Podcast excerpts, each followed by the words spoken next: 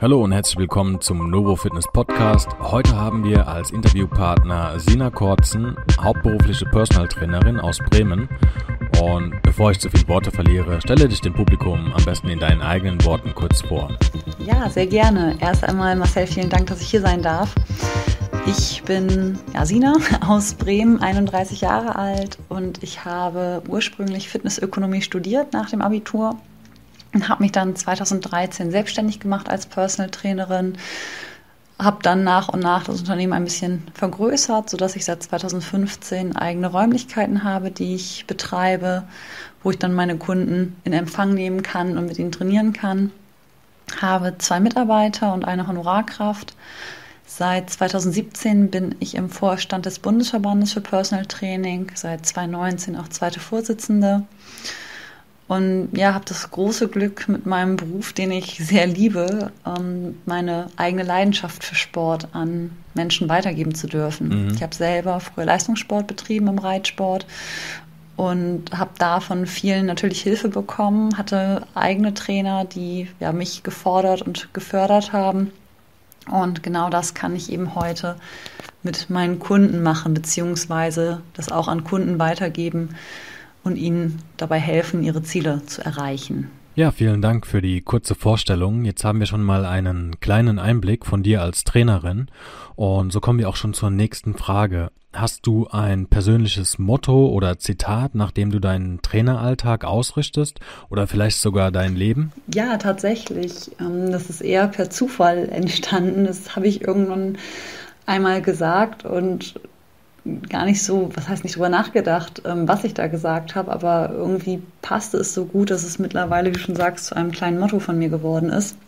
Und zwar lebe und arbeite ich nach dem Motto, sich von niemandem Dinge erwarte, die ich nicht selber bereit bin zu leisten. Das ist sowohl bei meinen Kunden als auch im Freundeskreis oder ähm, ja, im Familienkreis so. Und dieses mhm. Motto rufe ich mir immer wieder ganz gerne auch selber in Erinnerung und ja, arbeite damit und lebe danach.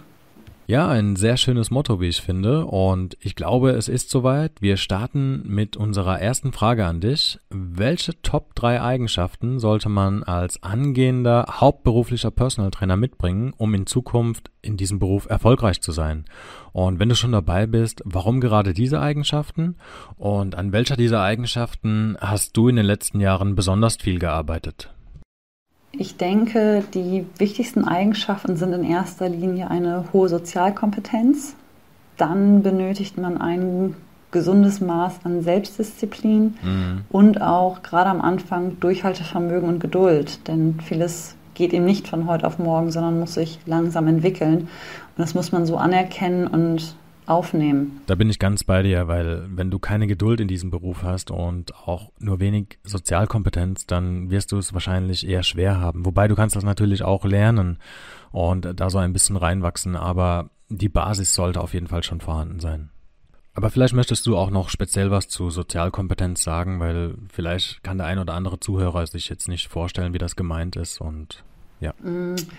Bei Sozialkompetenz denke ich, ist es besonders wichtig ist in unserem Beruf, denn wir müssen auf viele verschiedene Kunden eingehen, uns auf diese Kunden einstellen und jeden Kunden dort abzuholen, wo er sich gerade befindet, ist unglaublich wichtig. Unabhängig davon, was wir für Ziele und Werte haben, denke ich, muss ein Kunde sich von vornherein wohlfühlen und sich ernst genommen fühlen wofür die Sozialkompetenz meines Erachtens nach unabdingbar ist.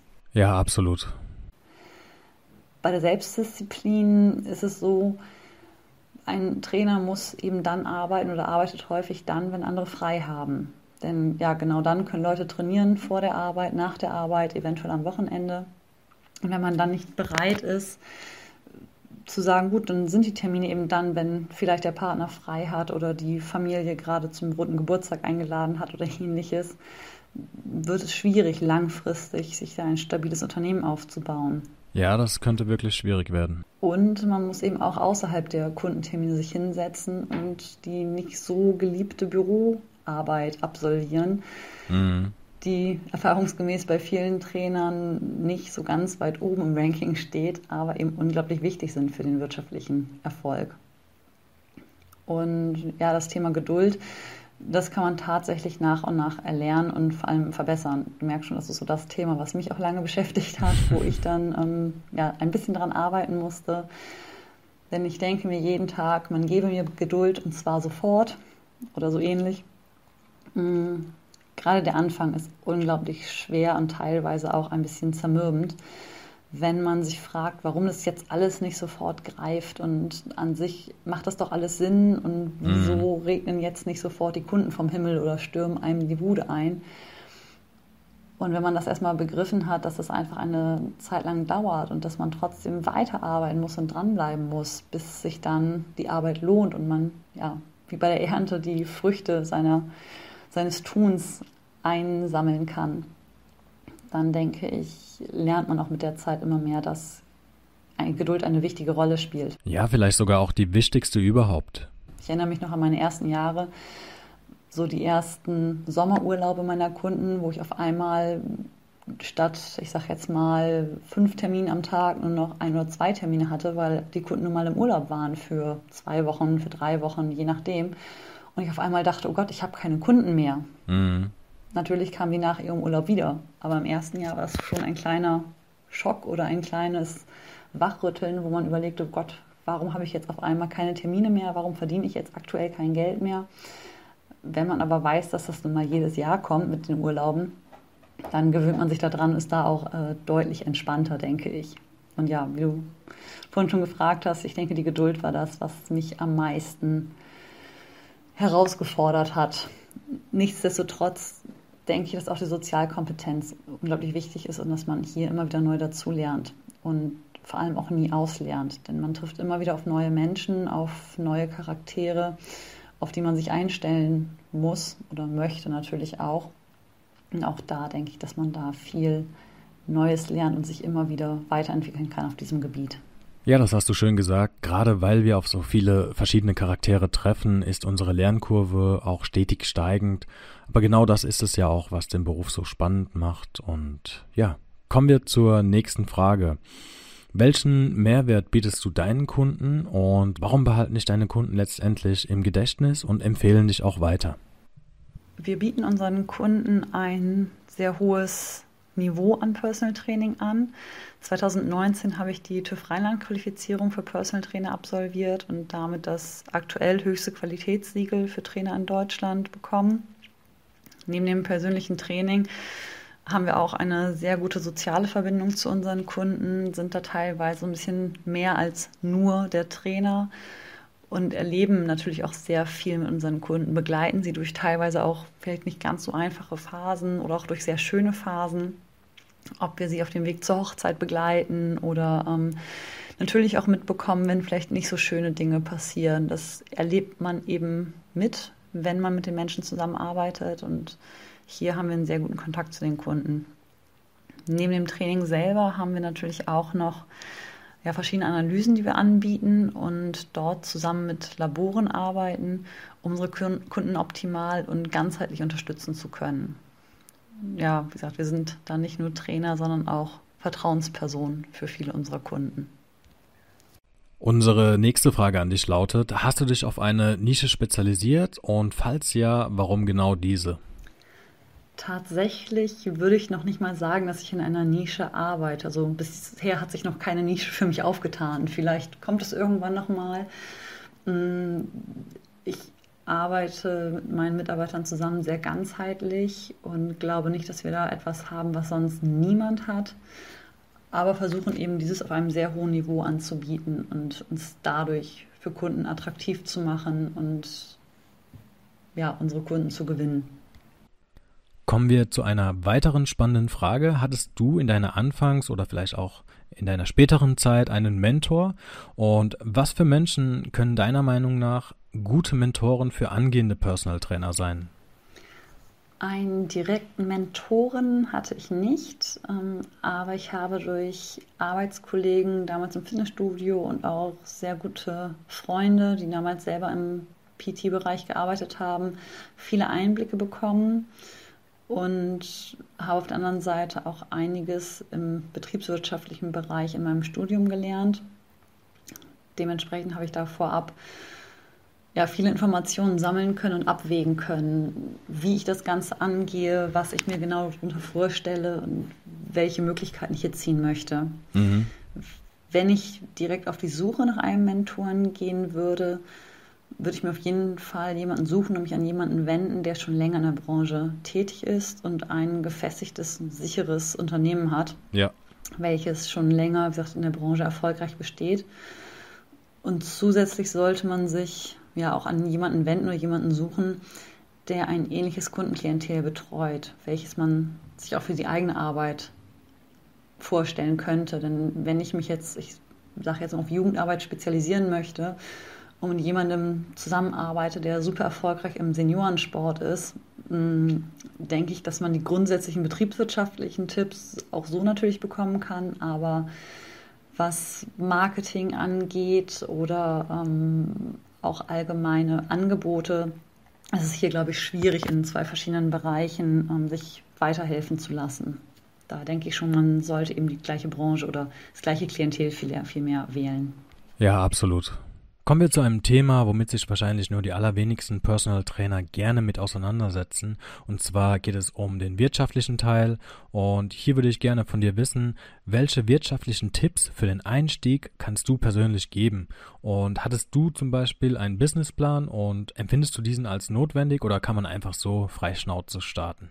Ich habe ta damals tatsächlich einen Businessplan gehabt wobei man vorab nur schwer sagen kann, wann man wie viele Kunden hat. Das ist alles so ein bisschen allgemeine Planung und ins tatsächlich teilweise blaue hinein geplant.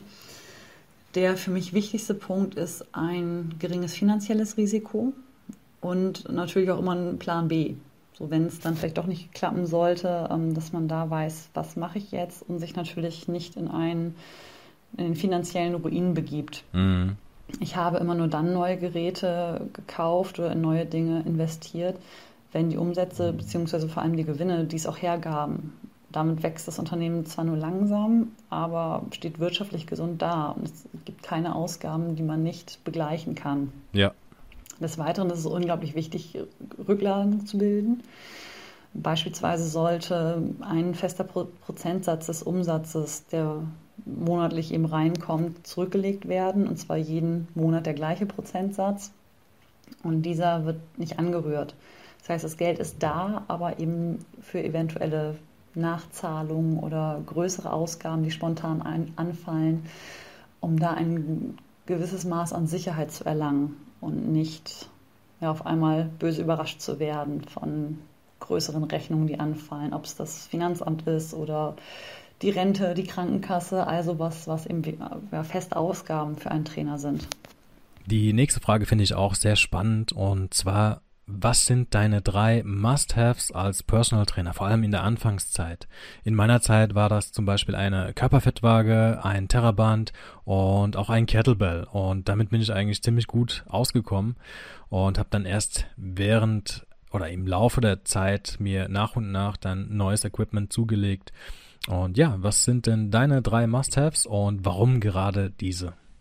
Das finde ich tatsächlich wirklich schwierig pauschal zu beantworten. Was ein Trainer benötigt, hängt davon ab, welche Kundengruppe er betreuen möchte, welche finanziellen Möglichkeiten er hat, was für Räumlichkeiten oder räumliche Gegebenheiten existieren. Ich bin grundsätzlich bei dir. Ich habe da ähnlich gestartet wie du. Kleine Fettwaage, Terraband ähm, und natürlich eine Trainingsmatte. Und damit bin ich eben auch dann zum Kunden und habe damit trainiert. Mhm. Und der Gerätepark hat sich dann nach und nach erweitert. Aber klar, wenn man schon mit einem guten finanziellen Background startet und Räumlichkeiten hat mit, ich weiß nicht, ein paar hundert Quadratmetern, kann man natürlich deutlich mehr ja, anschaffen und anbieten und muss dann nicht mit kleinen Brötchen anfangen. Dementsprechend ist es da, glaube ich, also für mich total schwer, pauschal zu beantworten. Okay, kommen wir zur siebten Frage. Wie machst du potenzielle Kunden auf dich aufmerksam und wie sieht deine Werbung aus? Also wie sieht dein Marketing aus? Und was ist dein stärkster Marketingkanal und warum gerade dieser? Der stärkste und erfolgreichste Kanal zur Kundenbindung oder Kundengewinnung ist für mich tatsächlich das Empfehlungsmarketing. Ich habe damals tatsächlich in meinem Studium darüber meine Abschlussarbeit geschrieben, weshalb ich mich damit natürlich etwas verstärkt auseinandergesetzt habe. Aber hierüber gewinne ich tatsächlich fast die meisten Kunden mittlerweile. Mhm. Untereinander kennen sie sich dann natürlich auch und ähm, darunter, daraus bilden sich dann natürlich auch wieder Gruppen, die dann auch vielleicht mal zusammen trainieren, was auch wieder eine weitere Möglichkeit für mich ist, ähm, ein Angebot zu schaffen. Ja, klar. Ansonsten ja, habe ich als zweiten wirklich großen Kanal zur Kundengewinnung ähm, Trainerportale, auf denen ich mich positionieren kann, wie zum Beispiel personalfitness.de ist für mich da wirklich ganz, ganz wichtig und ganz weit oben und funktioniert wirklich gut, denn dort können deutschlandweit eben wirklich Leute ihre Trainer in ihrem Ort finden und ja, das klappt tatsächlich sehr gut. Ja, das ist natürlich sehr interessant und spricht natürlich sehr für dich. Und wie schaffst du es, deine Kunden zu motivieren? Hast du hier ein besonderes Geheimnis? Gibt es irgendeinen Trick? Oder hast du mal was gelesen, was du jetzt seitdem jedes Mal im Training umsetzt? Oder gibt es da irgendetwas? Ich versuche tatsächlich meinen Kunden möglichst viele Informationen darüber zu geben, weshalb wir was trainieren oder weshalb das Training so aussieht, wie es aussieht. Denn wenn die Kunden selber verstehen, wieso das eine oder andere notwendig ist, ist die Bereitschaft und auch das Verständnis für das Training deutlich höher und besser. Und so kann ich auch meine Kunden im Training immer wieder daran erinnern, weshalb wir etwas machen und sie dadurch motivieren. Denn auch mich motiviert es total zu wissen, warum mache ich eigentlich etwas. Und wenn ich nicht weiß, warum ich was mache, mache ich es nicht, um das mal ganz einfach auszudrücken. Und wenn wir jetzt den Spieß umdrehen würden, wie motivierst du dich selbst an Tagen, wo du jetzt nicht so gut drauf bist? Ich habe tatsächlich das große Glück, einen Job machen zu dürfen, den ich mir freiwillig ausgesucht habe und von dem ich dann auch noch leben kann. Das ist für mich eine unglaublich große Motivation. Aber klar gibt es auch die Tage, an denen man nicht so gut drauf ist, beziehungsweise morgens um 7 Uhr im Dunkeln, ein Grad Regen oder Tiefschnee, da hat man nicht immer die größte Lust rauszugehen, um laufen zu gehen. Mhm. Aber ähm, es macht tatsächlich Spaß, dann trotzdem auf den Menschen zu treffen, zu sehen, dass der Mensch sich auch oder der Kunde auch aufrafft und sich auch hinstellt, um mit dir laufen zu gehen. Und ja, geteiltes Leid ist halbes Leid in diesem Fall, wobei ich das ungern als Leid bezeichne. Ähm, denn wie gesagt, ich finde meinen Job super und ich habe ihn mir so ausgesucht, eben ja auch unter der Überlegung, dass ich morgens um sieben bei Regen im Dunkeln draußen laufen muss. Kommen wir zu einem Thema, womit man als Personal Trainer wahrscheinlich eines Tages früher oder später zu tun haben wird. Und zwar, wer war bisher dein schwierigster Kunde und wie bist du damit umgegangen? Also wie konntest du die Situation für beide Seiten im Optimalfall befriedigend lösen? Einen schwierigen Kunden in dem Sinne hatte ich tatsächlich noch nie. Okay. Ich habe anspruchsvolle Kunden, ähm, an denen ich aber nur selber wachse und viel lernen kann. Denn für mich ist ja auch wichtig, es werden ja immer mal Fragen gestellt, die ich so noch nicht gehört habe oder über die ich mir selber vielleicht auch noch keine Gedanken gemacht habe. Ja, klar. Und sich dann damit zu beschäftigen, macht unglaublich viel Spaß und dafür bin ich meinen Kunden auch super dankbar. Ich nehme es mir aber auch tatsächlich raus, in einem Erstgespräch offen zu sagen, wenn ich der Meinung bin, dass die Zusammenarbeit mit einem Kunden oder einer Kundin für uns beide nicht passt und ähm, empfehle es dann vielleicht an einen Kollegen weiter, der sich auf ein gewisses Gebiet spezialisiert hat oder bei dem ich denke, Mensch, das passt vielleicht doch ein bisschen besser. Mhm. Denn somit spare ich sowohl mir die Zeit als auch dem Kunden viel Zeit und Geld. Und ähm, ja, man ist doch erfolgreicher, wenn man das Gefühl hat, man ist auf, ich nenne es jetzt mal einer Wellenlänge und gemeinsam erfolgreich. Kommen wir zu unserer vorletzten Frage und zwar, wie bist du als Personal Trainer mit Krisen umgegangen? Also was hast du in den vergangenen Jahren über den Umgang mit schwierigen Situationen, also mit Krisen gelernt und welche Tipps hast du persönlich dazu? Für mich ist das Wichtigste auch für eine Krise ein wirtschaftlich stabiles Unternehmen zu haben. Nur so schafft man es, durch eine Krisenzeit hindurchzukommen auch wenn man im ersten Moment erst einmal in Panik verfällt und Riesenangst um seine Existenz hat, die man sich mal aufgebaut hat und von der man lebt, hilft es tatsächlich erst einmal einen kühlen Kopf zu bewahren und sich das Ganze einmal durchzurechnen. Mhm. Sich anzuschauen, was kann passieren, was wird eventuell passieren wie weit kann ich das Ganze auffangen? In einer Krise selber kann man auch sehr viel lernen und sich die Zeit nehmen, eventuell sein Unternehmen weiterzuentwickeln und neue Chancen zu ergreifen. Hierfür ist es für mich persönlich immer super hilfreich, mit Menschen zu reden, denen man vertraut und die einem gerne helfen. Somit bekommt man total viele neue Ideen und Möglichkeiten, die man nutzen kann und nach der Krise eventuell auch wieder mit einem gestärkten Unternehmen weitergehen zu können und neue Ideen zu haben.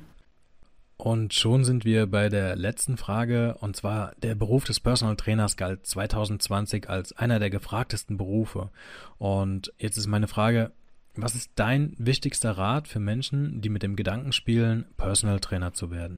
Der Schritt in die Selbstständigkeit sollte, egal in welcher Branche, immer sehr gut überlegt sein und man sollte gerade am Anfang bereit dazu sein, vieles zu leisten und eventuell auch auf das eine oder andere zu verzichten.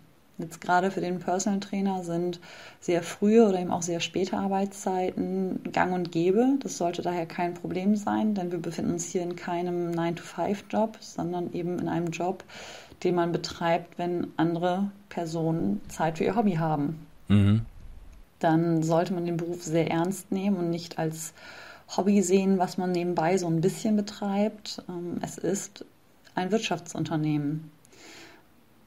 Und ich, wenn ich mit angehenden Personal Trainern rede, haben viele als erstes die Überlegung, Mensch, dann kann ich den ganzen Tag Sport machen und bin der dafür auch noch bezahlt. Und das ist es eben nicht. Der eigene Sport kommt da teilweise deutlich zu kurz, wenn man sich dafür nicht extra Zeiten nimmt. Denn wie ich schon sagte, man ist in erster Linie ein Wirtschaftsunternehmen und muss hier wirtschaftlich denken und handeln. Ja, Sina, vielen Dank, dass du dich für das Interview bereit erklärt hast und uns ein paar Einblicke in deinen Alltag als hauptberufliche Personal Trainerin gegeben hast. Und wer noch mehr über Sina erfahren möchte, findet alle Infos dazu unten in der Beschreibung. Und wir wünschen dir, Sina, weiterhin alles Gute und vielleicht schon bis bald. Ja, auch von meiner Seite aus vielen Dank. Hat total Spaß gemacht und gerne auf ein weiteres Mal. Bis dann.